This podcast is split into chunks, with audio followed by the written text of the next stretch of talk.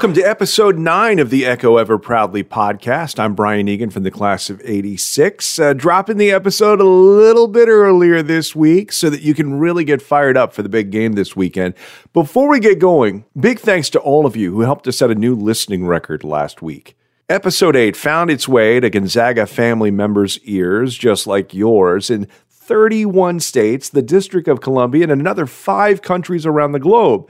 England, France, Aruba, India, and the Dominican Republic. So thank you for spreading the word and sharing the Echo Ever Proudly podcast with your friends and family who love Gonzaga.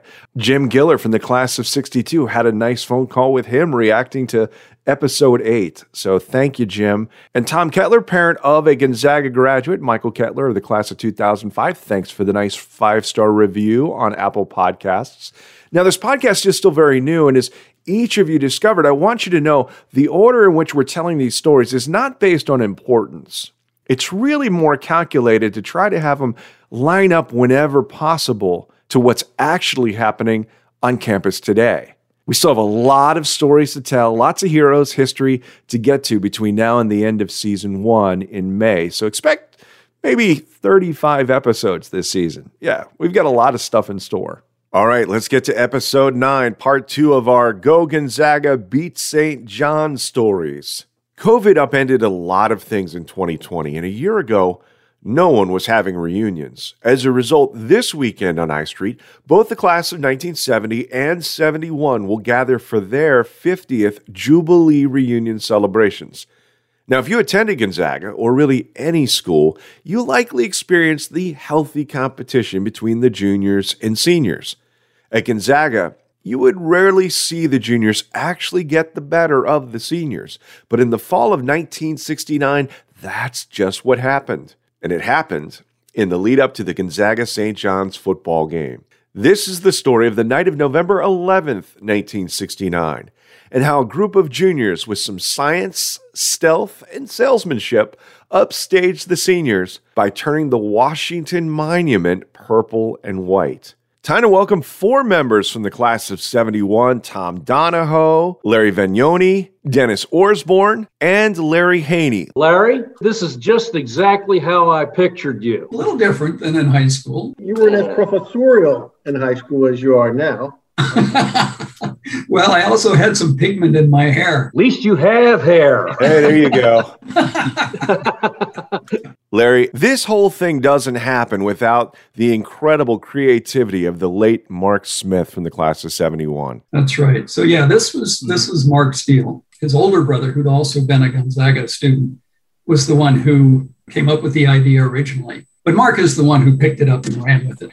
The uh, the school had a tradition of doing something to get publicity before the big game. It was always the seniors who did this. You know, there, there was always a certain amount of competition between juniors and seniors. And so when Mark came up with this idea that would allow the juniors to show up the seniors, we went for it. now, Dennis, at what stage of the process do you get involved? I was brought in late. I got a call from my friend Steve Belcher, who was in our class. I rode down with him that morning. He had called me a night or two before and asked me if I wanted to be in on a, on a caper. I did not know what it was until I started walking up that driveway. That's how the guys uh, kept the secret. Larry Vagnoni, you're up next. What did Mark Smith have you in charge of? Mark drafted me. It was all about who had cars and who didn't at the time and a couple other guys in my car to drive up to the monument in advance. We had to measure the boxes because we had to build frames over them. That's how we were able to determine we needed 135 square feet of this to cover two lights on opposing sides. And then Mark being in the theater club and worked the theater lights was actually a purple celluloid film on 12 inch rolls. And the only way we could get that much was to buy it from, from England. So it had to be planned out. We had to get the measurements of the lights we had to raise the money and get it to England and have this stuff shipped to us in time before the game. I'm sensing this story has layers to it. We're getting into some of the technical aspects of it, but first, let's take a step back. Does the administration, does the school know what's happening, that this is being planned? Yes, but no. so you can't just walk up to the Washington Monument and start covering the lights with purple celluloid. They're not going to let you do it you've got to have permission, right? Mark Smith was creative. The way to get permission to do this, and he dreamed up this idea that we were going to be doing a science experiment. Yeah, I, I think it was the effect of casting light through a semi-permeable membrane on a white object. So he not only convinced the school administration to the point that Father Keating, the headmaster, gave us 15 bucks against the $300 total cost. he convinced the Park Service that this was a legitimate project and that something that they should support. Gonzaga at the time, and I imagine still does have a reputation of doing extremely well in the DC Science Fair. So we had uh, letters of permission that we could take with us to the monument, show them what we were doing. Everything was all prepared in advance. They just didn't really quite understand what it was that was going on. Now, Larry, I heard that the Department of the Interior wasn't going to give you guys permission to pull off the science fair project unless there was a signature from someone with the school's administration. Who vouched for you guys? George Miner, who is the assistant headmaster. And our math teacher for many of us. In theory, George accepted that this was a science fair project. My guess is that he figured this out from the very beginning and just decided that, you know, there isn't going to be any damage done. This is a hell of a scam that they're pulling off here. You know, we've got to let him give it a shot, see what happens. Great guy. And Mr. Miner's a Gonzaga graduate, so we knew we had him on the emotional side of it too. George Miner from the class of 62 also had an important role the night of November 11th, 1969. We'll get to that in a second. But once you do get permission, what's the next hurdle to overcome? The big fear was a bunch of kids shipping money to England, and like it's not we're sending it to New York City. If if our money went to England and they'd never sent us anything, what were we going to do? There was a lot of guys saying, "How are we? How do you guys sure we can?" I mean, this was before Amazon, so the guys were like, "You're sending money overseas, and how we know they're actually going to send us anything?" There was a lot of guys just questioning as they forked over the money, but it sounded too good to uh, to, to turn down. Well, the money was well spent. The package arrives from England. What is that day like? Do you guys remember whose house did it end up being delivered to? We think it went to Mark's house. Yeah. I mean, he had an older brother, Michael, who gave him the idea. I think that it's something that had been talked about at the at the dinner table at the Smith home probably for a while. So I think it went to Mark's house. It was the next day he comes to school and announces it, and I think that's when we it was in his locker, and we were like, okay, we've got the stuff, let's go. Yeah. It's got to get really exciting at this point. The special heat resistant purple celluloid arrives from England. You guys have already done your measurements. You know how big you have to build whatever you're going to sit on top of the floodlights there at the Washington Monument. How's that process go? Those things were assembled in the Gonzaga driveway by the bell tower. By the bell tower. When I walked up the driveway that day, I was going to find out my assignment in all of this. When I got to the top of the driveway, Larry Haney and Mark Smith, Brian Wrights walked up with me. They kind of welcomed me aboard. Pete Moskovsky, George Hanvey, and Larry Vagnoni here, and Brian Wrights all over these things, uh, nailing and taping and stapling and everything else. And they, these were on hinges. They folded. Then we had the process of moving frames the size of those big boxes of lights in vehicles. Obviously, two different cars used, but I, I think there might have even been a a U-Haul sized truck available to them or whatnot that showed up. One thing that was hardly discussed among uh, the, the planners and the builders, and that was the heat of those lights. Gee whiz, who are we going to get to go down there and fold the first one on? I didn't even know that it was going to be my role until we were on our way up. I took off my jacket, took off my shirt. I was down to my t shirt, and everything went well.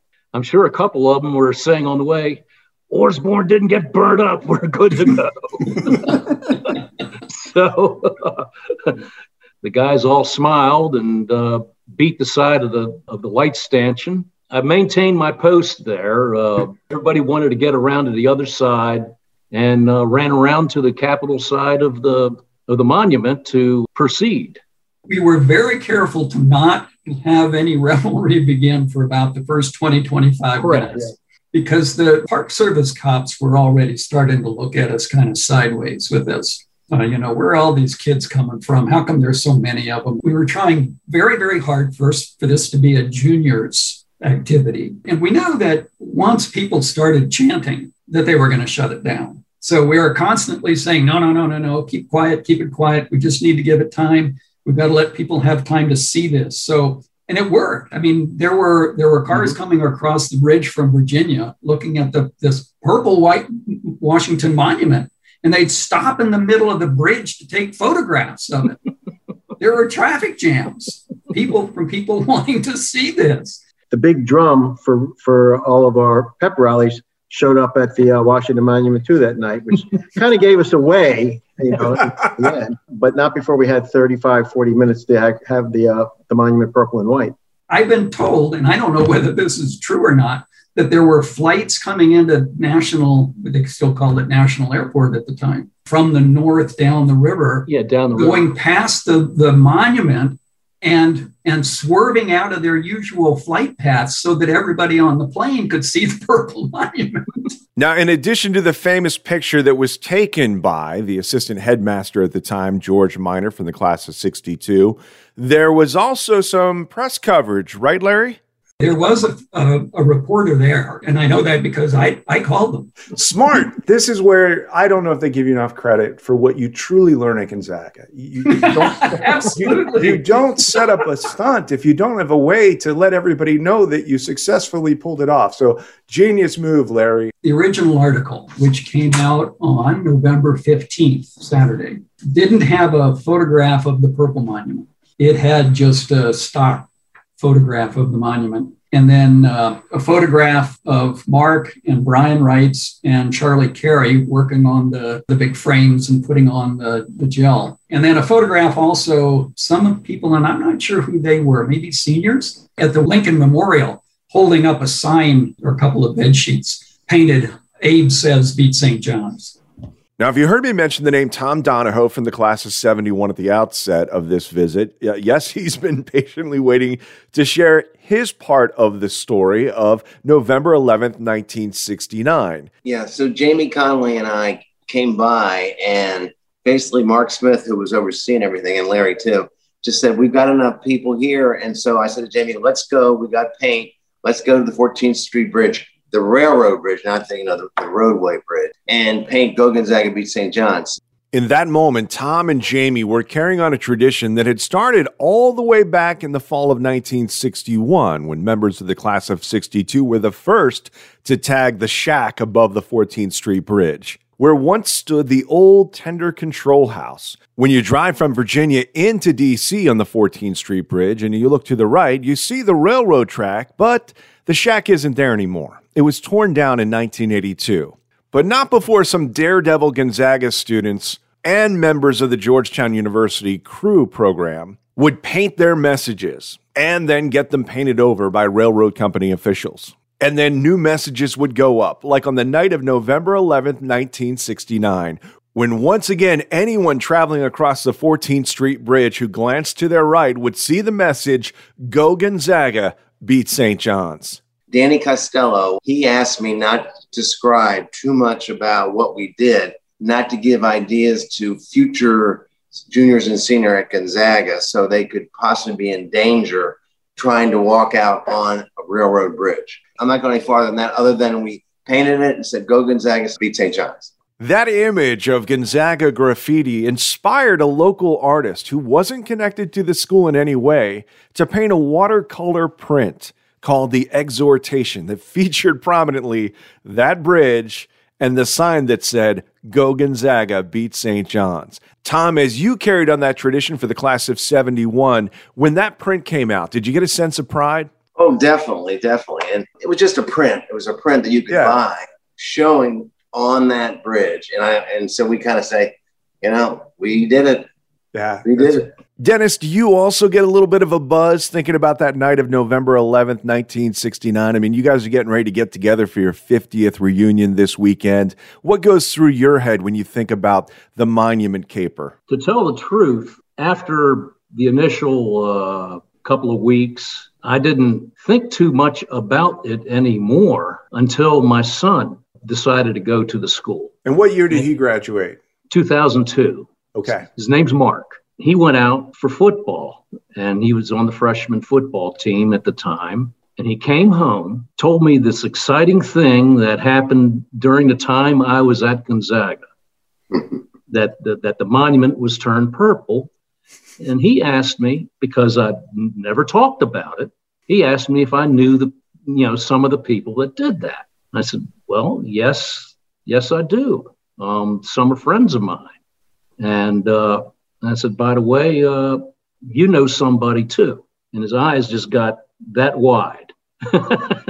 he asked the question, You were involved in this? I said, Yes. He immediately, the next day, went back to school and told guys about it. For his four years there, he was he was the son of royalty. So he was a made guy after that.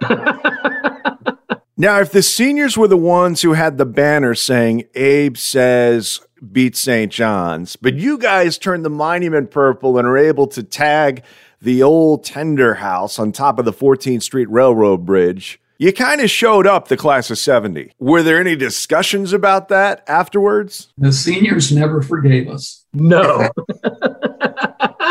you stole their thunder. I hold Mark real quick afterwards. but, yes, they uh, did. There's there's a little kissing of the seal, and then it was all water under the bridge. I think. The class of 71 got it done. It started with the late Mark Smith and Larry. How do you feel about this? It's almost exactly 52 years to the day next week that it took place. My one regret with all of this was that they wouldn't give us a copy of the letter complaining about this stunt that was sent to Father Keating, the headmaster, by Spiro Agnew. Vice President Spiro Agnew? Yes. yes. Oh. Complaining that we misused the United States government for our own personal benefits. I think there were like three letters, one from the U.S. Park Police Superintendent and one yeah. from the Department of the Interior, and, and then finally from Agnew. There is a letter that was dated November 18th, 1969, from William Failor, the U.S. Department of Interior Superintendent, addressed to the Gonzaga headmaster that said, It is with regret that I find it necessary to express my deep concern and dissatisfaction regarding the football game promotional activities conducted by Gonzaga students and teachers at two of the nation's major presidential memorials. You can read more about that in Michael Farquhar, class of 82, who includes that story in his 2005 book called A Treasury of Deception. Now, Mark Smith of the class of 71 passed away a few years ago. And at his memorial service, his brothers, Michael from the class of 64 and Matt from the class of 78, handed out postcards bearing George Miner's photo of the purple and white Washington Monument. The Smith brothers shared that the memory of this stunt was but a reflection of their brother's lifelong gratitude to Gonzaga, which blessed him with an excellent education and lifelong friendships. What's something about Mark Smith, Larry Haney, that anyone who's listening right now who never knew Mark needs to know about Mark as a person? Mark could sell a refrigerator to a polar bear. It was clear to me from the outset that I did not have Mark's ability to convince people of outrageous things. Uh, he was one of a kind. He really was. I agree with that. What people forget is that just at the end of our sophomore year, Martin Luther King had been assassinated and the city had broke down into riots. We lost probably a couple dozen of our classmates from parents who pulled their kids out after sophomore year for fear of coming back. So the school was at a fragile period of time, and you know it, it was it was a time where you needed a unifying event that everybody kind of rallied around and could stand up and hold their heads up with. And and you know, Mark didn't plan any of that, but he took advantage of it because it was the right place, the right time situation for him. What a great legacy for the late Mark Smith. Now, when you guys would drive by over the last 40 or 50 years, any of these areas down on the mall, are you always thinking about that night? Looking back, when we all kind of went off after that, interestingly enough, I ended up going to Fairfield University and then getting a master's in counseling and community services. And when I came back, I ended up being a uh, director of, of, a halfway house for boys in Montgomery County. As a counselor, we take them down to the mall, play night tag, you know, run around, uh, you know, around the, the monuments, and especially down by the reflecting pond and, and the Vietnam Memorial. There were things that we grew up with that we took for granted that a lot of kids don't see. My, sure. My, my son's a class of uh, 97. He grew up in Annapolis. So I would take him on his birthday with his friends to play night tag down at the mall. We used to play football on the field before the garage. It got redone with the garage. You know, there was so much light at night. We would just be playing football downtown. These kids are in their 40s now. Some of them send, you know, notes on Facebook going, it was really cool when we were kids being able to go to downtown Washington and see the city the way you guys saw it. So there's a lot of, of pride I think it takes in, in, being a part of the Gonzaga family and gives you the ability to just solve problems. And you don't solve all your problems, but you know that life is the continual process of solving problems. If you're not solving problems, you better check your pulse. You're probably dead. And I think that's what the, mm-hmm. the, the priest drummed into us while we were there. And Brian, one last tidbit. In Roland Park, the Jesuits have a retirement home. Larry Vagnoni and three or four other fellows, we would pretty much once a year go visit retired Father Lilly, and we'd have lunch with him, and it was it was just precious that we did this. And he was kind of losing his hearing and so sure. forth. And it was it was good that we stuck together like that. Did you all take Father Lilly in the same class or at different times? Sophomore year, we're yeah. different classes, but we are all biology. Our year was biology the whole year. Yeah, the late Father Ray Lilly. I don't know what the final count was of how many weddings he performed for former Gonzaga students, but uh, it was a ton.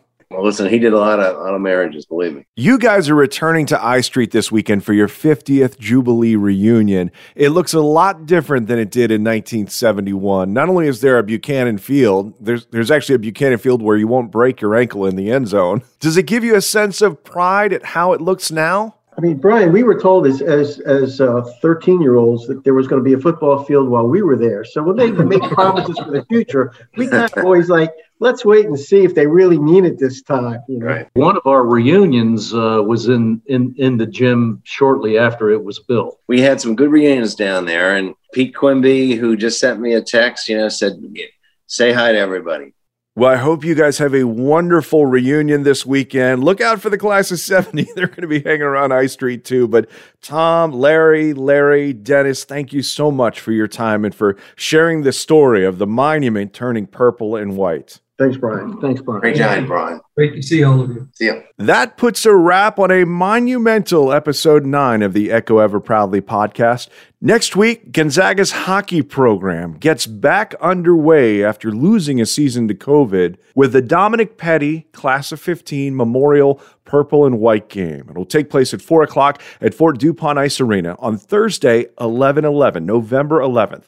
Why 11 11? That was the number that Dinger wore. Dominic Petty's nickname, and the number Gonzaga retired after the tragic Halloween night car accident on the Beltway that took his life. School will be out on Thursday, the 11th, for the Federal Veterans Day holiday. Now, we want to make sure it is a packed house at Fort DuPont on Thursday, so look for this episode to show up a little earlier than usual. It'll be there Wednesday morning for you to check out. Our guests for this very special episode include Gonzaga Athletic Director Joe Rada, Eric Bovin from the class of 94, who was part of the early hockey teams, and recent Gonzaga hockey coach Bill Slater, as well as Bill's son Ridge Slater from the class of 15. Ridge was very close with Dom. He'll share his memories of the player and the person that Dominic Petty was. And he had this to say about how he believes in 2014 Dom gave Gonzaga a lift against St. John's just a few days after the tragic accident the game was played over in Blair and Silver Spring. You know, everyone wanted to go. You know, Dom loved going cheer on other teams. He loved doing all these things. And that was kind of the way that we got up and out of the house. I was like, okay, Dom loved doing this. Let's go do this. Um, not necessarily for him, but with him and just kind of um, have him there with us. It was the third quarter. It was fourth and goal for St. John's. We were down 11 points. The clock stopped at 11 11, and then we stopped them and came back and won the game. So that was a pretty wild story that happened. There was plenty of other kind of weird stories like that, but that one always sticks out to me as like a God is with us, and so is Dom. Who knows? Maybe there'll be some members of this year's football team that'll find a little lift from Dom and maybe some of those reunion classes as well, as we'll all be cheering for them to go Gonzaga, beat St. John's. Once again, thank you so much for checking out the Echo Ever Proudly podcast. Be sure to drop a five star rating or maybe write a review like my mom did. Thank you, mom. You can do that at Apple Podcasts or wherever you get your podcast. Just keep following, subscribing, and sharing with anyone who you know loves Gonzaga. Until next time, ad maiorem Dei gloriam, and hail Gonzaga. And you know what?